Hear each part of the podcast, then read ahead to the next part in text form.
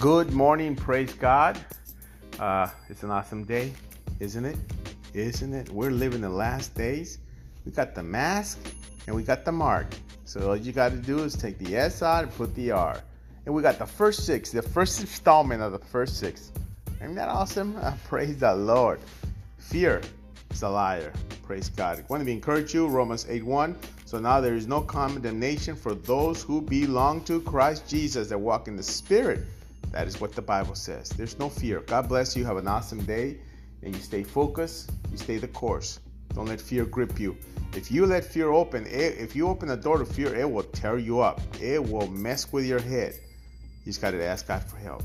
So we continue. Jeremiah was a prophet. He was he was doing an awesome work. It's a whole chapters of Jeremiah, the work he did, uh, how he prophesied and how he went through it because there were so many prophet, prophets lying, and he was telling the truth. They let him out. They threw him back in the pit, and it was just so much.